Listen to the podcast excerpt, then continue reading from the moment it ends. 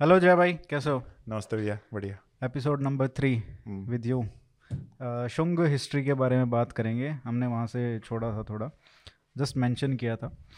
तो पुष्यमित्र शुंग ये एक रूलर हैं जो आते हैं लास्ट में। मोरिन किंगडम जब ख़त्म होता है उनका फेस तो उसमें भी थ्योरीज हैं। मैं चाहूँगा कि आप ही खुद ही बताएँ उसको। और उनके पूरा जो उनका रूल था वो कैसा रहा और किस परिस्थितियों में वो पूरे भारत के उस पर हिस्ट्री में आते हैं? उससे शुरू कर लेते हैं। तो जब हम पुष्यमित्र शुंग की बात करते हैं तो बेसिकली जब मॉडर्न एम्पायर एंड होता है तो आप जब बुक्स हिस्ट्री बुक्स पढ़ेंगे तो ये पोस्ट मॉडर्न पीरियड शुरू हो जाता है। और हिस्टोरियंस कुछ हिस्टोरियंस कहते हैं डार्क पीरियड है इंडियन हिस्ट्री का। क्योंकि इंस्क्रिप्शंस अगर हम देखें तो बहुत कम इंस्क्रिप्शंस मिलती हैं। और इंस्क्रिप्शंस अगर जहाँ मिलती हैं तो वहाँ पे डेट का बड़ा दिक्कत है। जितनी डायनेस्टीज़ है उनकी डेट निकालना हमको बड़ी दिक्कत की बात होती है। तो बहुत सारे जैसे जब मैं यहाँ मेंशन करूँगा तो ओ मतलब बहुत ही ज़्यादा रहेगा कि लगभग इस पीरियड में इस पीरियड में। तो अच्छे से मतलब हमको पता नहीं है। और, और- कम इंस्क्रिप्शंस मिलने का मतलब क्या ये भी एक माना जाता है डार्क पीरियड जो बोल रहे हो कि जो राजा है वो कोई बड़ा राजा नहीं हुआ होगा या जिसने उस पर इन्वेस्ट किया हो इंस्क्रिप्शन लगाने में या कोई राजा इतना बड़ा नहीं होगा। कि वो उसमें इन्वेस्ट करें। हाँ ये तो है।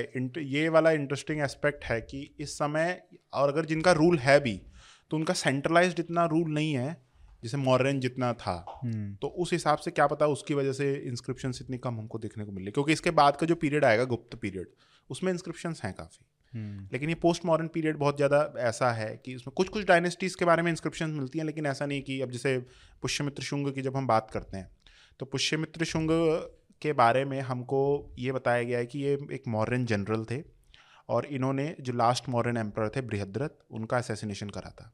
और ये डिटेल जो है पुष्यमित्र शुंग के बारे में हमको पुराणों में मिलती है। चार पुराण हैं वायु ब्रह्मांड भविष्य और मत्स्य। इनमें ये डिटेल बताई गई हैं। हम्म। फिर उसके बाद जो अच्छा पुराणों का जो पीरियड है कंटेम्प्रेरी पीरियड नहीं है। ये पुराण लगभग आपके मान लीजिए गुप्त पीरियड के आसपास कंपाइल होने शुरू हुए थे। तो कंटेम्प्रेरी ये भी नहीं है। फिर इसकी मालविका अग्निमित्र कालिदास जी ने जो लिखी थी हम्म। उसमें भी पुष्यमित्र शुंग का ज़िक्र आता है। और फिर उसके बाद एक टेक्स्ट है बाण बाण ने लिखा था हर्षचरित ये लिखा है 800 साल पे बाद। उसमें भी हमको बताया गया है कि पुष्यमित्र शुंग ने बृहद्रथ को असैसिनेट करा था। और उसमें इंटरेस्टिंगली वो जो बाण है वो पुष्यमित्र को कहते हैं सेनानी नार्यो ये जो टर्म इस्तेमाल करी गई है मतलब कि जो से अना, अन अनार्य सेनानी। अनार्य मतलब जैसे जो ट्रांसलेटर है इंग्लिश वाले जो टेक्स्ट इस पर्टिकुलर टेक्स्ट के तो अनार्य अनार्य मतलब non Aryan non Aryan in the sense कि जो उन्होंने एक्ट ये परफॉर्म करा ना ये मतलब ट्रेडिशन के हिसाब से राजा को मारना बहुत ही ज़्यादा बुरा काम होता था। तो उसी हिसाब से उनको अनार्य सेनानी कहा गया है। और ये सेनानी वाला जो एस्पेक्ट है हम देखते हैं कि जब one eighty seven B C और कुछ किताबों में आप पढ़ोगे तो one eighty four B C ये दे, दो डेट बताते हैं कि जब पुष्यमित्र सुंग ने असैसिनेट करके अपनी जो पावर है एस्टेब्लिश करी। अब जब बात आती है कि ये मतलब कि एक क्वेश्चन आप पूछ हम पूछ सकते हैं कि जब ये असैसिनेशन हुआ पहली बात तो असैसिनेशन इतनी आसानी से क्यों हो गया? और जो आम जनता थी उस उसका कुछ रिस्पॉन्स हुआ होगा कि नहीं हुआ होगा? और क्या मतलब सर्कमस्टेंसेस थे हम्म। जिनमें उसको फोर्स करना पड़ा ये सब करने के लिए? हाँ तो ये वाला जो पीरियड है पर्टिकुलरली तो हम ये देख रहे हैं कि इस पीरियड में जो हमारा वेस्टर्न पार्ट है मॉरन एम्पायर का तो बेसिकली आज का अफ़गानिस्तान है। तो यहाँ पे अ, हमने पहले जो सेकंड एपिसोड था उसमें डिस्कस करा था कि कैसे इस पर्टिकुलर रीजन में जो मॉडर्न पावर है एस्टेब्लिश्ड होती है 305 बीसी के आसपास जब चंद्रगुप्त मौर्य और सेलुकस निकेटर आपस में ट्रीटी फाइनलाइज करते हैं। हम्म। तो अब जो मॉडर्न टेरिटरी जहाँ से ख़त्म होती है वहाँ से सेलूसिड एम्पायर शुरू हो जाता है। तो वेस्टर्न अफ़गानिस्तान का इलाका और नॉर्दर्न अफ़गानिस्तान का इलाका लगभग सेलूसिड एम्पायर का पार्ट है। सेलूसिड एम्पायर बेसिकली जो सेलुकस निकेटर के जो डिसेंडेंट्स थे उनका एम्पायर हाँ, तो तो जो बैक्ट्रिया का इलाका है सभी एक प्रोविंस है बैक्ट्रिया जो कि सेलूसिड एम्पायर का पार्ट है. तो बैक्ट्रिया में हम ये देखते हैं कि जो इस पीरियड में लगभग आप मान लीजिए 265 के पीरियड में जो यहाँ का गवर्नर है अब इस पीरियड में मॉडर्न एम्पायर है एस्टेब्लिश इस समय लगभग अशोक का पीरियड है आपका. यहाँ का जो गवर्नर है बैक्ट्रिया का हम्म। बैक्ट्रिया वो रिवोल्ट करता है और वो अपने आप को अलग एक इंडिपेंडेंट किंगडम बना देता है. और बैक्ट्रिया जो प्रोवेंस है ना इस पीरियड में बहुत ही ज़्यादा प्रॉस्परस है। उसको बोला जाता है ग्रीक सोर्सेज में लैंड यार ये शुरू से पढ़ रहे हैं हम बैक्टीरिया बैक्टीरिया ये एग्जैक्ट जगह बता दो नॉर्थ ऑफ़ हिंदू कुश और मैप लगा देंगे लेकिन हाँ। फिर भी। North of Hindu Kush mountains और south of Syr Darya river तो बेसिकली जो आपका बल्क रीजन है वो बैक्ट्रिया का इलाका है। जो अफ़गानिस्तान है। नॉर्दर्न अफ़गानिस्तान और कुछ पार्ट फिर उसके अफ़गानिस्तान के नॉर्थ में भी आ जाता है। तो ये बैक्टीरिया का इलाका जो है ये बहुत प्रॉस्परस है इस- इस इस पीरियड में। और इसको ग्रीक सोर्स में बोला जाता है land of thousand cities hmm. तो यहाँ पे अब ये इंडिपेंडेंट पावर एक इस्टेब्लिश हो जाती है। और हम देखते हैं 180 बीसी के आसपास तक इनके जो बैक्ट्रियन रूलर्स हैं ये बैक्ट्रियन ग्रीक्स जो हैं ये जो मॉडर्न एम्पायर का पार्ट है west of Khyber pass Khyber pass के वेस्टर्न जितनी टेरिटरी है मॉडर्न टेरिटरी ये कॉन्कर कर लेते हैं। और मोस्ट लाइकली जो ये वेस्टर्न टेरिटरी का जो लॉस हुआ है खैबर पास के वेस्ट में है इसके रिस्पॉन्स में बृहद्रथ का ये ये असैसिनेशन हुआ था। तो ये कहाँ तक आ गए थे? इसमें स्टेजेस हैं इनकी कॉन्क्वेस्ट में। अच्छा। तो जो ये 180 बीसी के आसपास का जो पीरियड है ये फ़र्स्ट फ़ेज़ आप कह सकते हो कि जिसमें जो खैबर पास का जो वेस्ट का इलाका है हम्म। वो सारा कॉन्कर कर लिया है।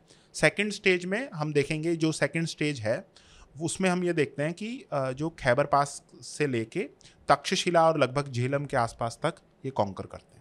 ठीक है। ये लेकिन जो सेकंड फ़ेज़ है ये शुरू होती है पुष्यमित्र शुंग के पीरियड में। अच्छा। अच्छा। नहीं जब उन्होंने असैसिनेशन किया एज ए जनरल तब कहाँ तक थे? तब ये मतलब वही वेस्टर्न खैबर पास तक पहुँचे खैबर पास के ईस्ट में नहीं तक। ठीक है। तो अब ये असैसिनेशन हो गया है और हम ये देखते हैं ना कि जब इस्टेब्लिश करते हैं अपनी पावर तो अ, मतलब पुष्यमित्र शुंग कभी भी अपने आप को महाराज डिक्लेयर नहीं करते। और चाहे आप क्या कहते हैं जितने भी ये पुराणों में देखिए पुराणों में भी जो टाइटल उनके लिए इस्तेमाल किया गया है वो हमेशा सेनापति या सेनानी का इस्तेमाल करा गया है। लेकिन वो तो सारे सोर्सेज बाद के हैं ना? लेकिन एक इंस्क्रिप्शन भी है। अच्छा। एक इंस्क्रिप्शन है जो कि अयोध्या में है। अयोध्या के उदासीन आश्रम है वहाँ पे मैं इंस्क्रिप्शन मतलब मैंने देख रखी है और ये फ़ोटो भी लगा देंगे हम तो। और वो इंस्क्रिप्शन में इंटरेस्टिंगली क्या है कि वो दो लाइन की इंस्क्रिप्शन है दो लाइन की भी नहीं है पूरी। दो लाइन की इंस्क्रिप्शन है उसमें एक राजा है जो जिसका नाम है धन। हम्म। धन ने एक फल्गु देव एक देवता हैं उनके लिए कोई एक सेंचुरी बनाई है तो एक इंस्क्रिप्शन लिखी है उसमें कि मैं राजा हूँ धन और वो अपने आप को कहते हैं मैं कोसल का राजा हूँ। कोसल के राजा हैं वो और वो ये बोलते हैं कि एक टर्म इस्तेमाल करते हैं संस्कृत में पुष्यमित्रस्य षष्ठेन सिक्स ऑफ़ द पुष्यमित्रास। अच्छा। उसमें तो और उसमें सेनापति टाइटल भी इस्तेमाल करते हैं पुष्यमित्र के लिए। सिक्स जनरेशन आ चुकी है यहाँ पे। नहीं अब इसमें डिबेट ये है ना कि जिस हिसाब से इन्होंने ये यूज़ करा है टर्मिनोलॉजी ये बड़ी वेग टर्मिनोलॉजी है। हम्म, एक इंटरप्रिटेशन ये हो सकता है कि सिक्स ऑफ़ द पुष्यमित्रास मतलब कि ये छठे बेटे हों पुष्यमित्र के और एक इंस्पिरेशन जैसे आपने कहा कि डिसेंडेंट वाला। हम्म, तो फिर फिर उसमें स्कॉलर्स क्या करते हैं कि जो ब्रह्मी ब्राह्मी लिपि इसमें इस्तेमाल करी है इस इंस्क्रिप्शन में उसको एनालाइज करते हैं। तो उसको एनालाइज करने के बाद ये देखते हैं कि ये इंस्क्रिप्शन जो है पॉसिबली पुष्यमित्र के पीरियड के टाइम की नहीं है ये फ़र्स्ट सेंचुरी बीसी की पीरियड लगभग सौ साल बाद की। तो तो ये वाला जो इंटरप्रिटेशन की सिक्स डिसेंडेंट हैं पुष्यमित्र के इनके लिए यूज़ हुआ है। और सिक्स तो फिर भी नहीं आ पाएगा ना शायद। बीस साल का एक वो होता है तो 120 हो गया लगभग। हाँ एक इतना बीस साल में ही हो मतलब- जाए। हाँ लेकिन इसीलिए ना जो पेलियोग्राफिक एविडेंस होते हैं जो बेसिकली जब हम स्टडी करते हैं इंस्क्रिप्शंस की ना तो स्कॉलर्स हमेशा कहते हैं कि जब भी हम इंस्क्रिप्शंस का एनालिसिस करते हैं और उससे हम डेट अगर फाइंड करना चाहते हैं किसी पर्टिकुलर रूलर की हम्म, तो हमेशा प्रॉब्लमेटिक रहेगी। हम्म, तो इसीलिए जो जैसे अब खारवेल की हम आगे जाके बात करेंगे तो खारवेल अपनी इंस्क्रिप्शन में कभी अपना टाइम पीरियड नहीं बताते हमें। तो स्कॉलर्स क्या करते हैं वो इंस्क्रिप्शन को एनालाइज करते हैं कि उसकी ब्रह्मी कैसे लिखी गई है। समझ तो इसीलिए वो बड़ा इंटरेस्ट मतलब डिबेटेबल है तो मतलब बीस चालीस साल इधर उधर हो सकता है ना? बीस चालीस चालीस साल से ज़्यादा ही होगा क्योंकि जो। जब कुशान आ रखे थे ना उन्होंने जो ब्रह्मी इस्तेमाल करी है उसकी ब्रह्मी और ये धन की जो धन की इंस्क्रिप्शन है उसकी ब्रह्मी लगभग सेम जैसी लेकिन वो एरिया भी तो अलग अलग है। एरिया कोसल का आपका अयोध्या का हो गया। हाँ। कुशान लगभग आपके अयोध्या का बनारस तक आ गया था कुशान तो। अच्छा तो उसी एरिया में हाँ। अ, इनकी ब्रह्मी और उनकी ब्रह्मी में अलग है। हल्का सा सेम मतलब पीरियड है तो उनका कहना है कि कुशान ब्रह्मी से थोड़ा सा पहले का है। अच्छा ठीक है तो हाँ तो उसमें डाउट है बीस चालीस साल का इधर उधर हो सकता है। तो ये तो इस इंस्क्रिप्शन में भी अब ये इंस्क्रिप्शन भाई पुष्यमित्र के जो डिसेंडेंट हैं वो लिख रहे हैं। हम्म। लेकिन उसमें भी वो सेनानी लिखते हैं। आ, वो मतलब तो ट्रेडिशन के हिसाब से आप एक एक तरह से कह सकते हो कि उन्होंने कभी महाराज का टाइटल वो मतलब क्लेम नहीं करा। हम्म, तो और उसमें एक और डिटेल हमको बताई गई है कि पुष्यमित्र जो हैं उन्होंने दो अश्वमेध सेक्रीफाइस करे हैं। ये दो अश्वमेध सेक्रीफाइस का इंटरेस्टिंग आप क्या है कि हमको ये नहीं पता कि इसका कारण क्या था क्यों करें तो अब हिस्टोरियंस का मानना है पहला सेक्रीफाइस इन्होंने करा होगा तब जब जैसे अ, मालवी का अग्निमित्र जो कालिदास की है टेक्स्ट लिखा है उन कालिदास में अग्निमित्र जो थे कालिदास के बेटे थे। तो उसमें हमको ये बताया जाता है जब पुष्यमित्र राजा कालिदास के? सॉरी कालिदास बोल रहा हूँ। मैं भी ये कैसे हो आ, गया नहीं ये पुष्यमित्र शुंग के बे, बेटे थे। हाँ, तो वो बताते हैं उसमें स्टोरी आती है कि जब ये डिक्लेयर करते हैं अपने आप को रूलर तो विदर्भ का जो गवर्नर होता है वो अपने आप को इंडिपेंडेंट रूलर डिक्लेयर कर देता है। हम्म, और फिर अग्निमित्र क्या है कि वो जाते हैं लड़ते हैं उनसे और फिर उसके बाद ये एक विदर्भ की टेरिटरी फिर अंडर में हो जाती है। तो एक आर्गुमेंट ये कि पहला जो अश्वमेध था तो जब इन्होंने पहली बार ये सारा का सारा टेरिटरी अपने अंदर मतलब अपने अमेलगमेट कर ली फिर पहला अश्वमेध सेक्रीफाइस हुआ और दूसरा अश्वमेध सेक्रीफाइस होता है जब एक ग्रीक इन्वेजन हुआ था। ये ग्रीक इन्वेजन अब अब जो सेकेंड फ़ेज़ है ग्रीक्स की वो आनी शुरू हो गई है। कि अब हम देख रहे हैं कि जो ग्रीक जनरल है जिसका नाम है डिमिट्रियस ग्रीक किंग वो कॉन्कर करना शुरू करता है टेरिटरी खैबर पास के से अंदर आके ईस्टर्न टेरिटरी कॉन्कर करता है। तो ये है बेसिकली अब ग्रीक इन्वेजन की जब हम बात करते हैं तो उसमें जब हम एविडेंस की बात करते हैं तो एविडेंस तो हमारे पास सारे टेक्सचुअल है। हम्म। और उसमें दो एविडेंस आते हैं। पहला एविडेंस पहले हम इसका खत्म करें या पहले ग्रीक का एक सेपरेटली मतलब इसके बाद कर सकते हैं? हाँ आप दोनों कर सकते क्योंकि दोनों चीज़ साथ ही चल रही है अभी लगभग। साइमल्टेनियसली हो रहा है। हाँ तो अभी कर लेते हैं चलो। कि पुष्यमित्र अब ये पुष्यमित्र शुंग रूल कर रहे हैं? हाँ क्योंकि वो दूसरे दूसरा जो अश्वमेध यज्ञ है उसके लिए करने के लिए वो क्या क्या सिचुएशन हाँ, हो रही थी? वो करनी पड़ी। ठीक है।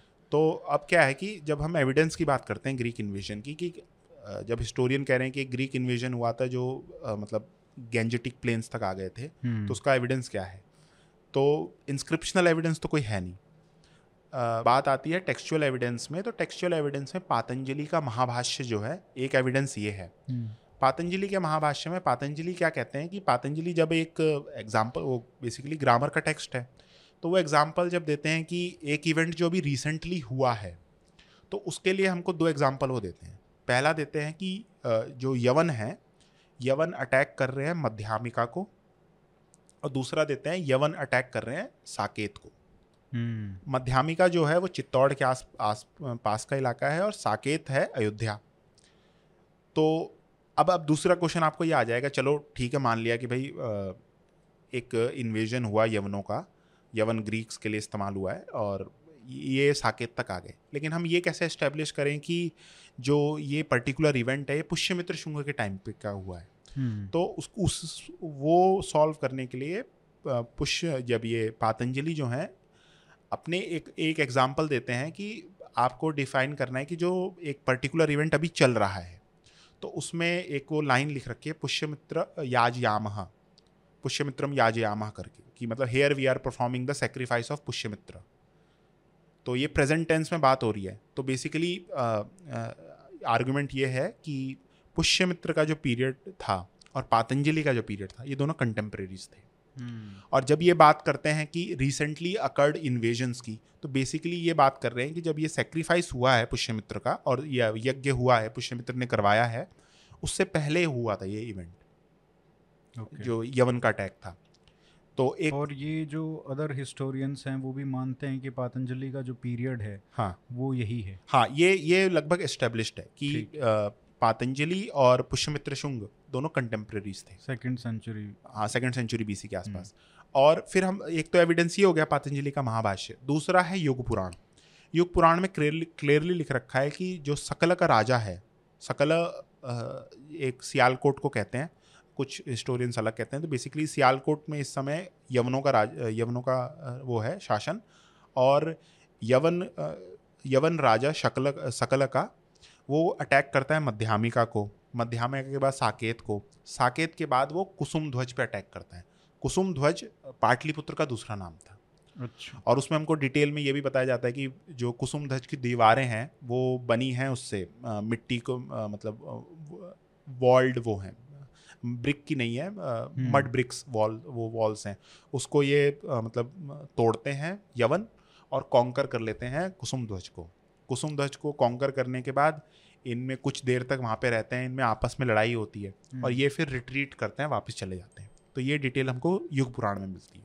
तो हिस्टोरियन का ये मानना है कि जो साकेत मेंशन कर रखा है युग पुराण में और साकेत पातंजलि में भी मेंशन कर रखा है तो बेसिकली जो युग पुराण ये डिस्क्राइब कर रहा है यमुना इन्वेजन वो पातंजलि वाली यमुना इन्वेजन है। और पातंजलि जो है वो कंटेम्प्रेरी हैं पुष्यमित्र शुंग के।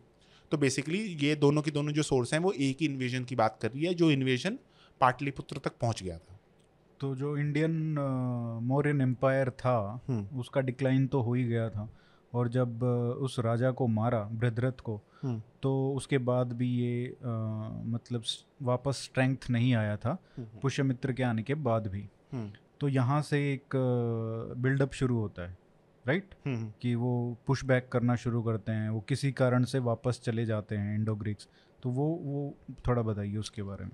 तो अब पुश बैक वाला ये है कि युग अपने पुराण आप हुआ था या खुद ही हाँ। गए थे हाँ। युग पुराण में तो कहीं ज़िक्र नहीं आता कि भाई अ, ये वाला जब यवन पाटलिपुत्र पे कब्जा करने के बाद जब ये वापस जा रहे हैं तो इसमें पुष्यमित्र शुंग का कुछ रोल था। वो कहते हैं पुग- युग पुराण क्लियरली बोलता है कि आपस में लड़ने लग गए हम्म, और उसी की वजह से इन्होंने रिट्रीट करा। उसके बाद डिटेल में ये आता है कि उसके बाद एक राजा हुआ पुष्यमित्र शुंग। जिस और इसमें इंटरेस्टिंग डिटेल क्या है युग पुराण के हिसाब से कि पुष्यमित्र शुंग का जो अंत होता है वो अंत होता है कि एक औरत है मतलब एक लेडी है वो मद्र देश की। अब मद्र देश की लेडी है वो यवन है कि नहीं है इस पर कन्फ्यूज़न है। हम्म, वो और वो बहुत खूबसूरत है। और ये पुष्यमित्र शुंग उसको लेने के लिए लड़ाई करते हैं यवनों से और उनका जो अंत होता है वो लेकिन लड़ाई करने के समय होता है। ये युग पुराण में मेंशन है।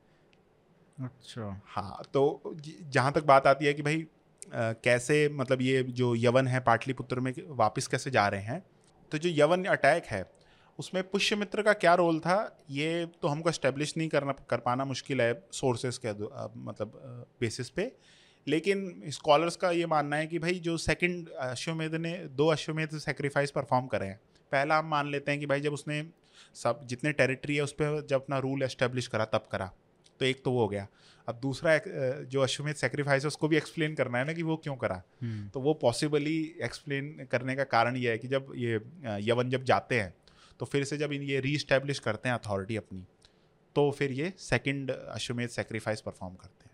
अब जितना भी हमने डिस्कशन करा पुष्यमित्र शुंग और शुंगस के बारे में इसमें एक चीज़ आप देख लीजिए अगर ये अयोध्या वाली इंस्क्रिप्शन हटा दें हम धन की तो सारा का सारा जो हमारा एविडेंस है हम्म, वो है टेक्सचुअल सोर्सेस पे बेस है ना? और कंटेम्प्रेरी सोर्स एक भी नहीं है। तो उसमें एक एक्सेप्ट पतंजलि हाँ पातंजलि को छोड़ के लेकिन पातंजलि में भी आप ये देखिए कि वो हम एग्ज़ाम्पल मतलब हम एज अ सोर्स क्या इस्तेमाल कर रहे हैं। ग्रामेटिकल एग्जाम्पल्स हम्म, क्या अ, क्या गारंटी है कि वो जब बोल रहे हैं कि Yavanas are attacking Yavan attack कर रहे हैं मध्यामिका को और साकेत को हम्म, या फिर अ, जो दूसरा एग्ज़ाम्पल है कि हम पुष्यमित्र का जो यज्ञ है उसको परफॉर्म कर रहे हैं। ये एग्ज़ाम्पल ज़रूरी तो नहीं है कि सही एग्ज़ाम्पल हो। भाई जब हम ग्रामर ग्रामर की बुक में एग्जाम्पल्स पढ़ते हैं तो ज़रूरी थोड़ी ना होते हैं वो एग्ज़ाम्पल फैक्ट्स ही होते हैं। क्या पता उन्होंने खुद इमेजिनरी वो बना दिया हो। तो कोई हमारे पास वेरीफाई करने के लिए वो है नहीं। तो एक स्कॉलर है शैलेंद्र भंडारे। हम्म, उनका आर्ग्यूमेंट ये है ना कि जब हम पोस्ट पोस्ट मॉडर्न पीरियड की स्पेशली बात करते हैं ये शुंग पीरियड और भी और भी तो उसमें स्कॉलर्स क्या करते हैं कि स्कॉलर्स टेक्सचुअल एविडेंस पे इतना फोकस करते हैं। और टेक्सचुअल एविडेंस की जो डिटेल है उसको वेरीफाई करने के लिए यूज़ करते हैं मटेरियल एविडेंस मटेरियल एविडेंस में आपके आ जाता है न्यूमिस्मेटिक्स कॉइन का स्टडी और ये इंस्क्रिप्शनल एविडेंस हम्म, ये सब। तो उनका कहना है कि अब जब हम ये बोल रहे हैं कि भाई शुंग एम्पायर था ये डिफीट में शुंग एम्पायर ने ये सब करा तो कहते हैं कि हम एजम्पन्स कर रहे हैं बहुत सारे। पहला एजम्पन तो हम ये कर रहे हैं कि जब शुंग पुष्यमित्र शुंग आए तो जो मॉर्यन एडमिनिस्ट्रेशन सेटअप था वो सारा का सारा इंटैक्ट था। हम्म, ये प्रूव करने के लिए हमारे पास कोई अ, मतलब एविडेंस है नहीं। लेकिन ये अजम्पन्स हमने मान रखा है कि पूरा मॉरन एम्पायर इंटैक्ट था। दूसरा आर्ग्यूमेंट वो ये देते हैं कि भाई पुष्यमित्र शुंग की जो टेरिटरी थी उसको आप एस्टेब्लिश कैसे करोगे? टेक्सचुअल सोर्सेज में दो सोर्स हैं हमारे पास। बौद्ध सोर्स कहते हैं कि जो पुष्यमित्र शुंग की टेरिटरी थी वो जालंधर से लेके आपका मगध मगध और अंग तक थी।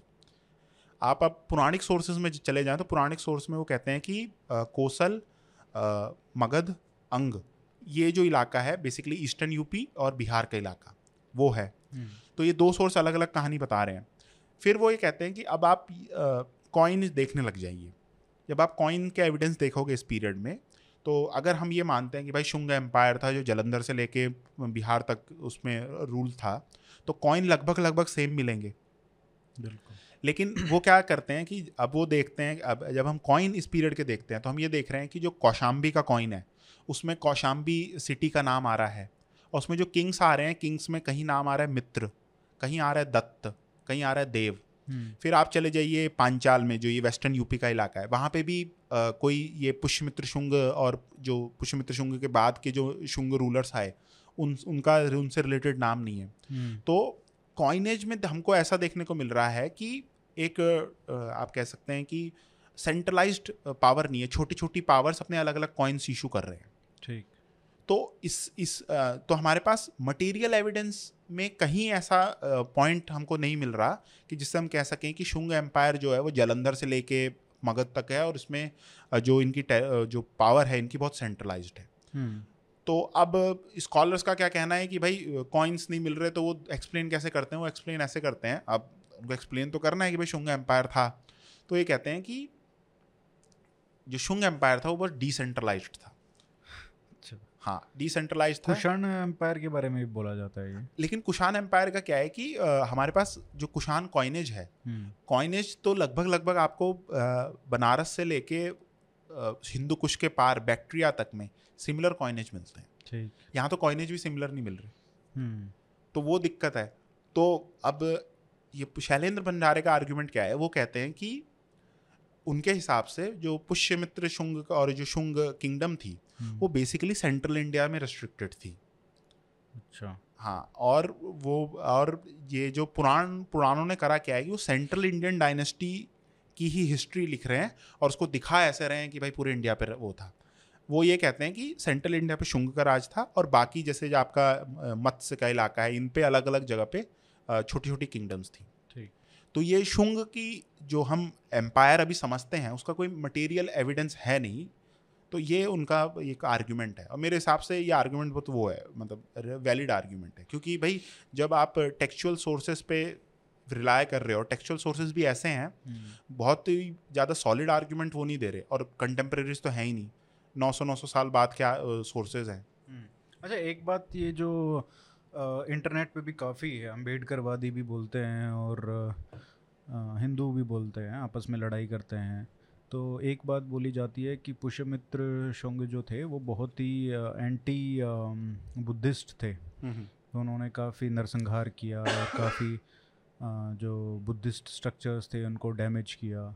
तो इसकी इसके बारे में क्या कहानी है? यहाँ तक कि बोला मैंने ट्वीट्स देखे हैं कि नालंद पे नालंदा यूनिवर्सिटी और जो जब ये बात होती है कि इसको बख्तियार खिलजी ने डिस्ट्रॉय किया तो ये बात काउंटर में ये बोलते हैं अम्बेडकरवादी कि आ, ये तो पहला जो आक्रमण हुआ था नालंदा पे वो पुष्यमित्र शुंग ने किया था। अ, और उसको बोला जाता है कि ये ब्राह्मण थे इसलिए वो खिलाफ थे। नालंदा का तो इस इस इस टाइम पे नालंदा एग्जिस्ट मतलब सेंस ही नहीं बनता है। वो हाँ। तो फिफ्थ सिक्स सेंचुरी एडी का है। पाँच सौ छः सौ साल का आराम से अंतर है उसमें। लेकिन बुद्धिस्ट सोर्सेज में कुछ जगह पे है एविडेंस लेकिन आप एविडेंस जैसे बेसिकली तीन सोर्सेज हैं जिसमें कुछ एविडेंस आता है बुद्धिस्ट परसिक्यूशन का।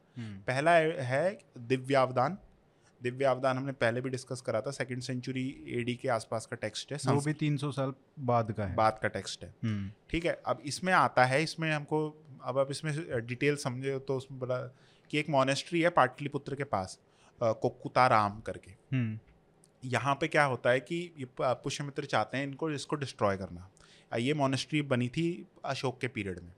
इसको डिस्ट्रॉय करना चाहते हैं। अब वो जाते हैं अपनी आर्मी को लेके और जैसे ही वो मतलब पास पहुँचते हैं तो वो सुनते हैं कि एक शेर की दहाड़ सुन रहे हैं। हम्म, शेर की दहाड़ सुन के वो डर जाते हैं और वापस चले जाते हैं। हम्म, फिर उसके बाद वो जाते हैं वाप यहाँ सकल के आसपास ये पंजाब के इलाके में। और पंजाब के इलाके में जाके वो बोलते हैं कि भाई आप आप एक भिक्षु को बहुत भिक्षु का सर लाओगे तो मैं सौ सोने के सिक्के दूँगा। तो ये स्टोरी है दिव्यावदान में। अब इंटरेस्टिंगली दिव्यावदान में पुष्यमित्र शुंग को मौर्य वंश का बताया गया है। अच्छा। मौर्य मौर्यों से रिलेट कर रखा है। तो ये एक डिटेल हो गई। फिर एक टेक्स्ट आता है Manjushri Mulakalpa fifth six century AD लगभग 800 साल बाद का है। उसमें पुष्यमित्र शुंग का तो नाम नहीं है उसमें नाम आता है गोमी मुख्य करके। अच्छा। और के पी जायसवाल जिन्होंने हिंदू पॉलिटी लिखी है किताब हिस्ट्री के स्कॉलर थे बहुत एंशंट हिस्ट्री के बहुत बढ़िया स्कॉलर उनका मानना है कि गोमी मुख्य जो है ये पुष्यमित्र शुंग है। और उसमें बताया गया कि कुछ ऐसे इन्होंने परसिक्यूशन करा मंजूश्री मूलकल्प में।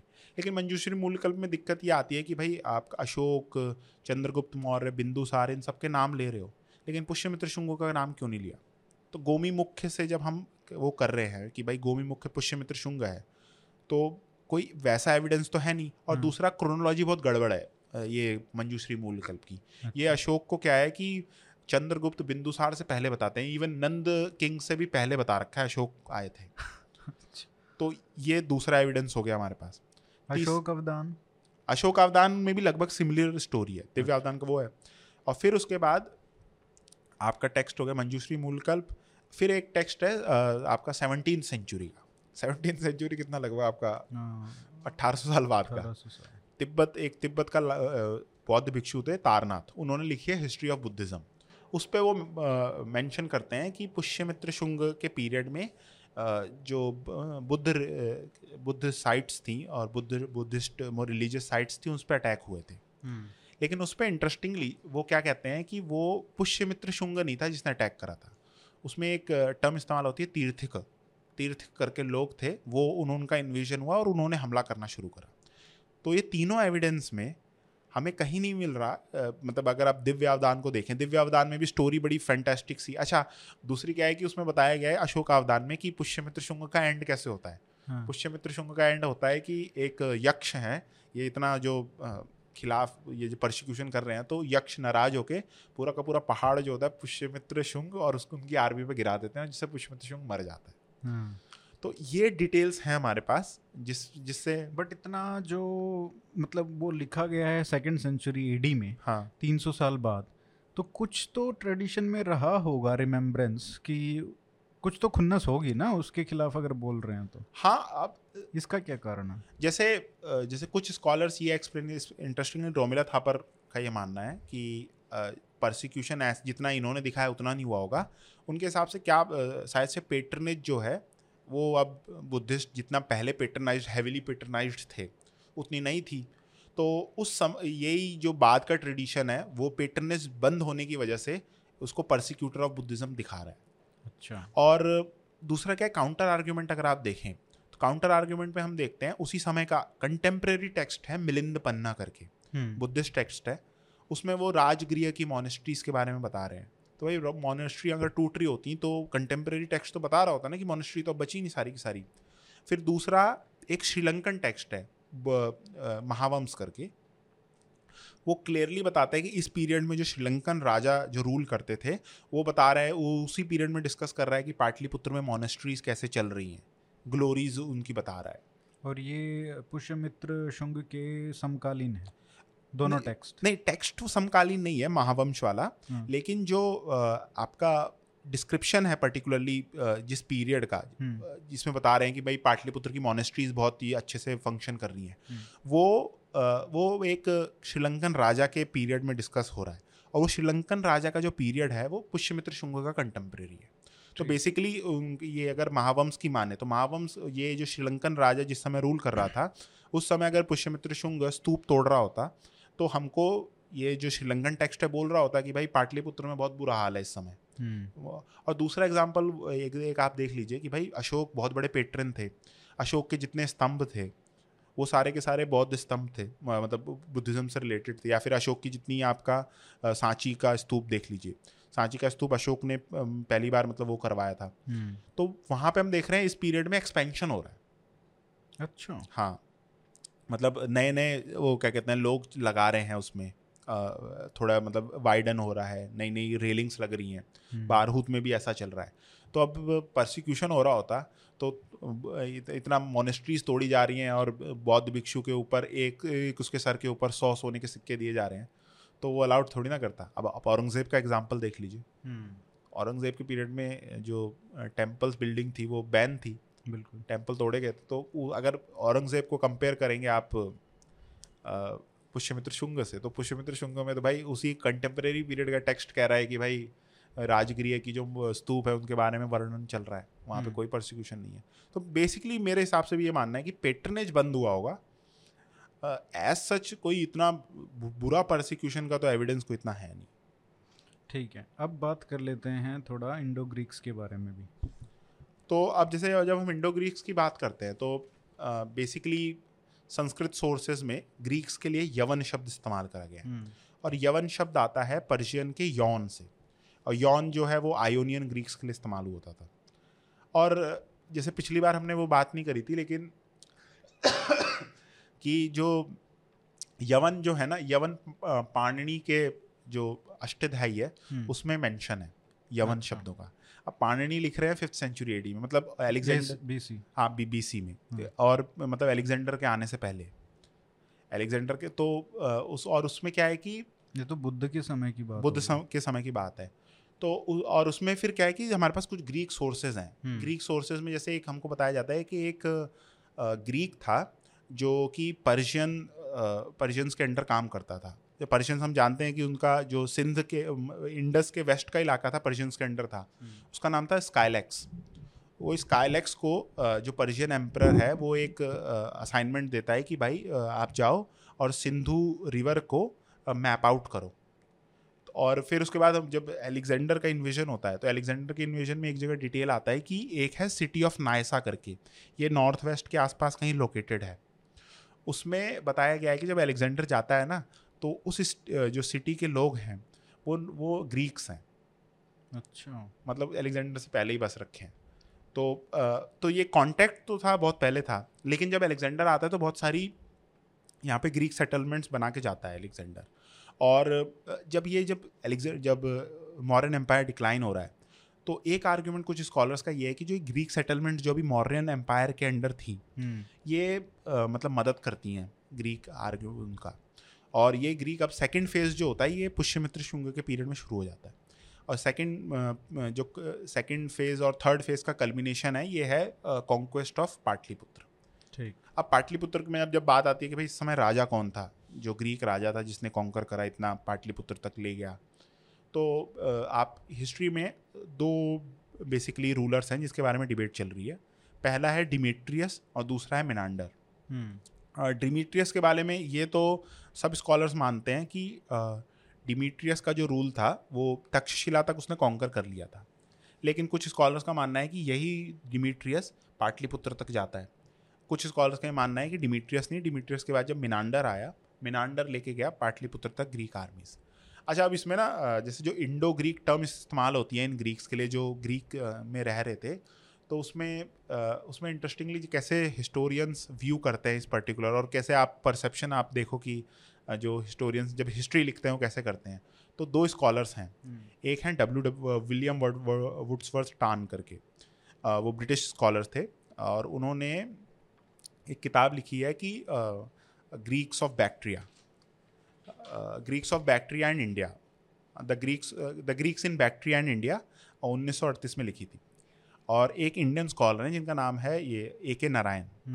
उन्होंने किताब लिखी है द इंडो ग्रीक्स दोनों एक ही हिस्ट्री के बारे में बात कर रहे हैं। ए के नारायण का है का टाइटल है द इंडो ग्रीक्स और ये बोलते हैं the Greeks in Bactria and India तो उसमें आर्ग्यूमेंट ये है कि टान का ये मानना है कि ये जो ग्रीक हैं ये ग्रीक बस रहे यहाँ पे हैं लेकिन हमको इंडियन हिस्ट्री का केवल पार्ट नहीं मानना चाहिए इनको।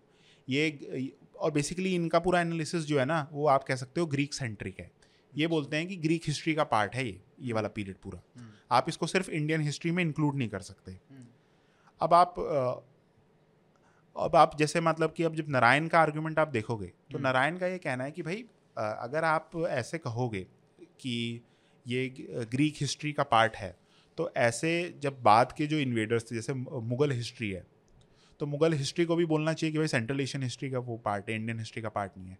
और नारायण और फिर एक एक पाकिस्तानी स्कॉलर हैं जिनका नाम था ए एच दानी ए एच दानी ने किताब मतलब लेक्चर सीरीज़ लिखी थी और वो क्या मतलब इस्तेमाल करते हैं term Bactrian and Indus Greeks Indo Greek नहीं इस्तेमाल करते हैं ना Greeks in Bactria and India वो इस्तेमाल करते हैं वो क्या कहते हैं बैक से जोड़ते हैं उसको। तो बेसिकली जो किस हिसाब से उसको मतलब उस पर्टिकुलर उसको समझना चाहिए हाँ। उसी में मतलब स्कॉलर्स का आप देख सकते हो परसेप्शन और दूसरा क्या है ना कि जैसे जब हिस्टोरियन आपकी हिस्ट्री लिखते हैं तो उनका बैकग्राउंड भी बहुत इंपॉर्टेंट होता है। आप टान को देखोगे तो टान जो थे वो यूरोपियन सेंट्रिक है यूरोपियन सेंट्रिक है। और वो एक क्लासिसिस्ट थे। क्लासिसिस्ट बेसिकली जो जो वेस्टर्न क्लासिकल हिस्ट्री है उसके बारे में डील करता है।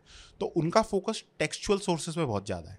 हम्म। और जो ए के नारायण थे ये ट्रेंड न्यूमिस्मैटिक्स मतलब ये कॉइन पे ज़्यादा इनका फोकस है।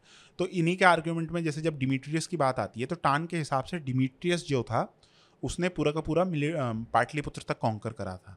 लेकिन ए के नारायण क्या कहते हैं? ए के नारायण इसमें कॉइनेज का एलिमेंट लाते हैं। वो कहते हैं कि अगर हम मानते हैं कि भाई डिमीट्रियस का डिमीट्रियस ने पाटलिपुत्र तक रूल करा था तो कॉइनेज भी इस एरिया में मिलने चाहिए कुछ। हम्म। लेकिन डिमीट्रियस के कॉइन आप मथुरा तक तो छोड़िए तक्षशिला में भी नहीं मिलते। और मिनांडर के कॉइन जो है सहारनपुर तक मिल रहे हैं। हम्म। तो बेसिकली उनके हिसाब से ये मिनांडर था जिसने पूरी पूरी आर्मी लीड करी और वहाँ तक कॉन्कर करा। ठीक है। और ये इसमें और काफ़ी चेंजेस होते रहते हैं इंडो ग्रीक्स के जो कंपोजिशन इंडो ग्रीक्स का नहीं मतलब ग्रीक्स जो रूल कर रहे हैं इस पूरे किंगडम पे।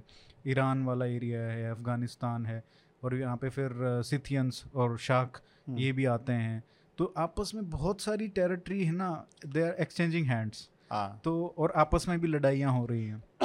उसका फ़ायदा उठाते हैं शाख हाँ. तो उसके बारे में थोड़ा बताइए कि किस तरीके से ये चेंज हो रहा है जोग्राफी तो बेसिकली मिनांडर ये रूल कर रहे हैं। मिनांडर के मरने के बाद और मिनांडर की इंटरेस्टिंग डिटेल क्या है हमको? जैसे मिलिंद पन्ना जो है मिलिंद इंडिया में मिलिंद बोलते हैं हाँ ग्रीक सोर्स बुद्धिस्ट सोर्सेज में। बुद्धिक हम्म। सोर्सेज में मिलिंद बोलते हैं और मिलिंद पन्ना बेसिकली आप कह लो कि एक प्राकृताइज्ड वर्जन है या पाली वर्जन है मिलिंद प्रश्न। हम्म। मिलिंद के प्रश्न। और इसमें मिलिंद जो है वो एक बुद्धिस्ट सेंट से सवाल पूछ रहे हैं। और मिनांडर के बारे में इंटरेस्टिंगली हमको बताया गया है कि बुद्धिस्ट सोर्सेज में कि ये बाद में जो है संघ ज्वाइन कर लेते हैं। अच्छा।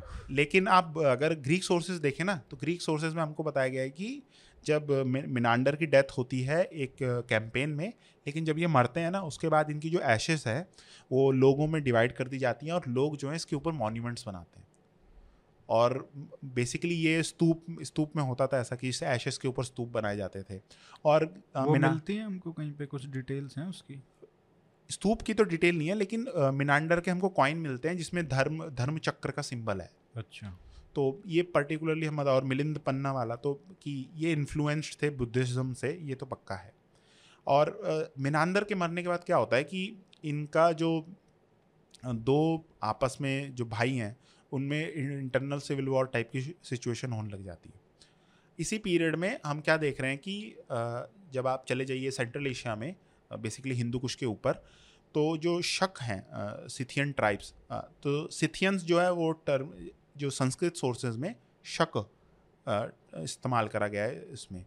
तो सिथियंस क्या है कि सिथियंस अब सिथियंस का सिंबल वो ये जो इली बेसिन का इलाका है बेसिकली जो आपका कजाकिस्तान और चाइना का जो बॉर्डर है हम्म। इस एरिया में एक सिथियन ट्राइब रह रहा है इस समय।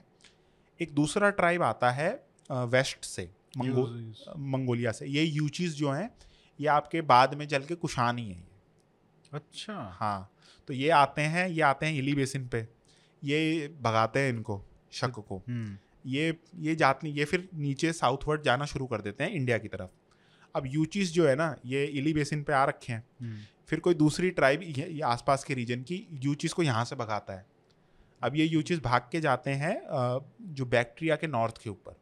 हम्म। वहाँ पे एक और सिथियन ट्राइब है। वहाँ पे जाके वो दूसरे सिथियन ट्राइब्स को भगा देते हैं। तो अब क्या है कि ये दो जो सिथियन ट्राइब है एक सिथियन ट्राइब तो जो इली बेसिन वाला था वो साउथ की तरफ़ जाते जाते काराकोरम रेंजेस से नीचे की तरफ़ आता है और स्वात और कश्मीर के इलाके पे कब्जा कर लेता है। ठीक। दूसरा सिथियन ट्राइब जो मतलब इतनी बुरी हालत थी कि जिसको मार के भगाया वो भी आके राज कर ले रहा है यहाँ पे।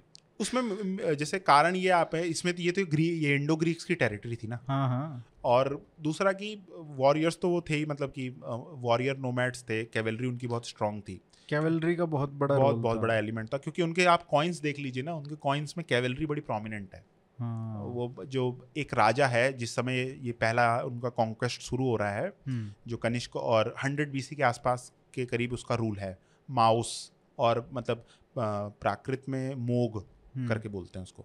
तो वो आता है और वो ये एक जो सिथियन ट्राइब है ये इन्होंने स्वात और कश्मीर के इलाके पे कब्जा कर लिया। दूसरा सिथियन ट्राइब जिनको यूचीस ने भगाया था वो आज का जो बलूचिस्तान का इलाका है वहाँ पे जाके सेटल होते हैं। तो अब ये दो सिथियन ट्राइब्स आ रखे हैं। बीच की जो टेरिटरी है पूरी की पूरी वहाँ पे इंडो ग्रीक्स हैं।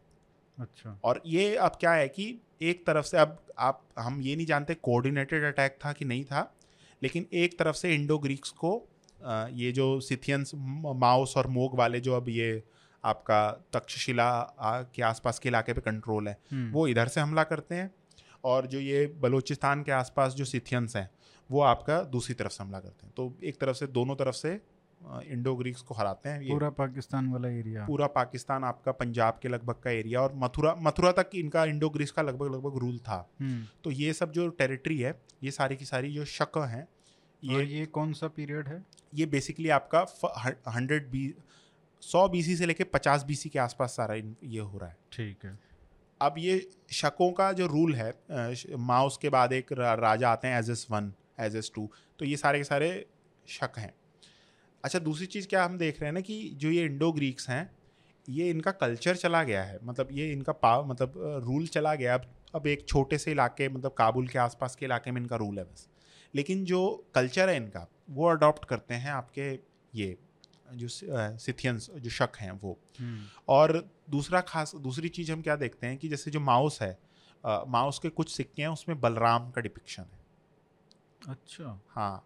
और और बलराम का डिपिक्शन तो इंडो ग्रीक्स के सिक्कों में भी है। हम्म, उसमें बलराम और वासुदेव कृष्ण दोनों का डिपिक्शन है। तो ये एक इंटरेस्टिंग एस्पेक्ट ये रहा ही है कि ये जो भी बाहर से आते थे या आक्रमण करके यहाँ पे रहते थे तो शायद कल्चर इधर का इतना स्ट्रांग था कि वो उससे इन्फ्लुएंस हो जाते थे या उसमें एब्जॉर्ब्ड हो जाते थे? हाँ ये है और दूसरा उन- उनकी खुद की आइडियोलॉजी ऐसी थी जो एसिमिलेटिव आइडियोलॉजी थी क्योंकि जो बाद में जो आपके इन्वेडर्स आए हैं हम्म, उनकी आइडियोलॉजी ऐसी नहीं थी कि वो जो मतलब दूसरा रिलीजन है उसको ऐसी मतलब जैसे आप देखेंगे कि जब अर्ली ग्रीक्स आए थे तो पोरस के एग्ज़ाम्पल में पोरस में हमको ये बताया जाता है एलेक्जेंडर के जितने भी सोर्सेज हैं हम्म, कि जो पोरस की आर्मी थी जब मार्च कर रही थी एलेक्जेंडर से मिलने के लिए तो जो सबसे आगे जो अ, सैनिक था वो एक इमेज कैरी करता है हिरैक्लीस की अच्छा हिरैक्लीस बेसिकली भगवान कृष्ण के लिए इस्तेमाल करते हैं वो हम्म हाँ जो वो अ, कृष्ण वर्शिप इस रीजन में तो थी भगवान कृष्ण की हम्म, तो जब पोरस अपनी आर्मी को लेकर लीड कर कर रहा है तो सबसे आगे जो है वो भगवान कृष्ण की एक मूर्ति लेकर जा रहे हैं अच्छा हाँ। ये कहाँ पे मेंशनड है? ये जब ग्रीक सोर्सेज में। हाँ ग्रीक सोर्स वो भगवान कृष्ण नहीं बोलते वो हिरैक्लीस बोलते हैं लेकिन सब स्कॉलर्स मानते हैं कि हिरैक्लीस का जब भी वर्णन आता है ये पैरेलल जो है वो इंडियन है। जैसे डायनाइसिस को बोलते हैं कि भगवान शिव का एक वो मतलब कभी कभी यूज़ करते हैं। तो तो ये वाला एलिमेंट तो था। और दूसरा जो ग्रीक हैं ग्रीक्स में एक चीज़ तो है कि जो वो इंडियन कल्चर अपना रहे हैं जैसे मिनांडर का हो गया बौद्ध बन रहा है। फिर आपके जो समकृष्ण वासुदेव इनकी डिपिक्शन चल रही है। फिर एक इंटरेस्टिंगली हमने डिस्कस नहीं करा कि इंडो ग्रीक्स में एक जो फ़र्स्ट आपका इंस्क्रिप्शनल एविडेंस है जिसमें कि वसुदेव भगवान वसुदेव का नाम आता है और भागवत टर्म आती है वो है आपकी विदिशा में एक पिलर है हेलोडोरस। पिलर जिसे कहते हैं। हाँ वो मैं हाँ। गया हूँ मैंने बताया था ना पिछली बार। आप कह रहे थे हमें भैंसे भैंसे बाँध रखी थी हाँ। हाँ तो वो हेलोडोरस पिलर है वो। हम्म, तो ए, तो आप कह लेकिन उसमें एक चीज़ और भी है कि उन्होंने अपना कल्चर भी प्रिजर्व कर रखा था। उनके हम्म। सिक्कों में जूस नाइकी जितनी भी उनकी Iranian Greek god and goddesses हैं वो सब डिपिक्ट हो रही है।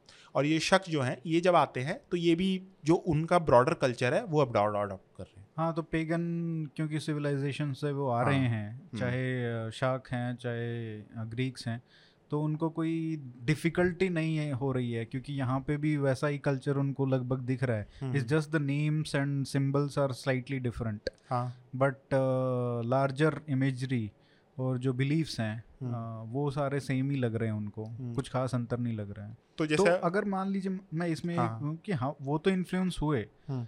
बट उन्होंने भी तो इन्फ्लुएंस किया होगा इट्स नॉट लाइक कि वन वे स्ट्रीट तो है नहीं एंड बिकॉज़ वो तो रूलर थे तो उनका तो कुछ ना कुछ आदान प्रदान तो हुआ ही होगा ना।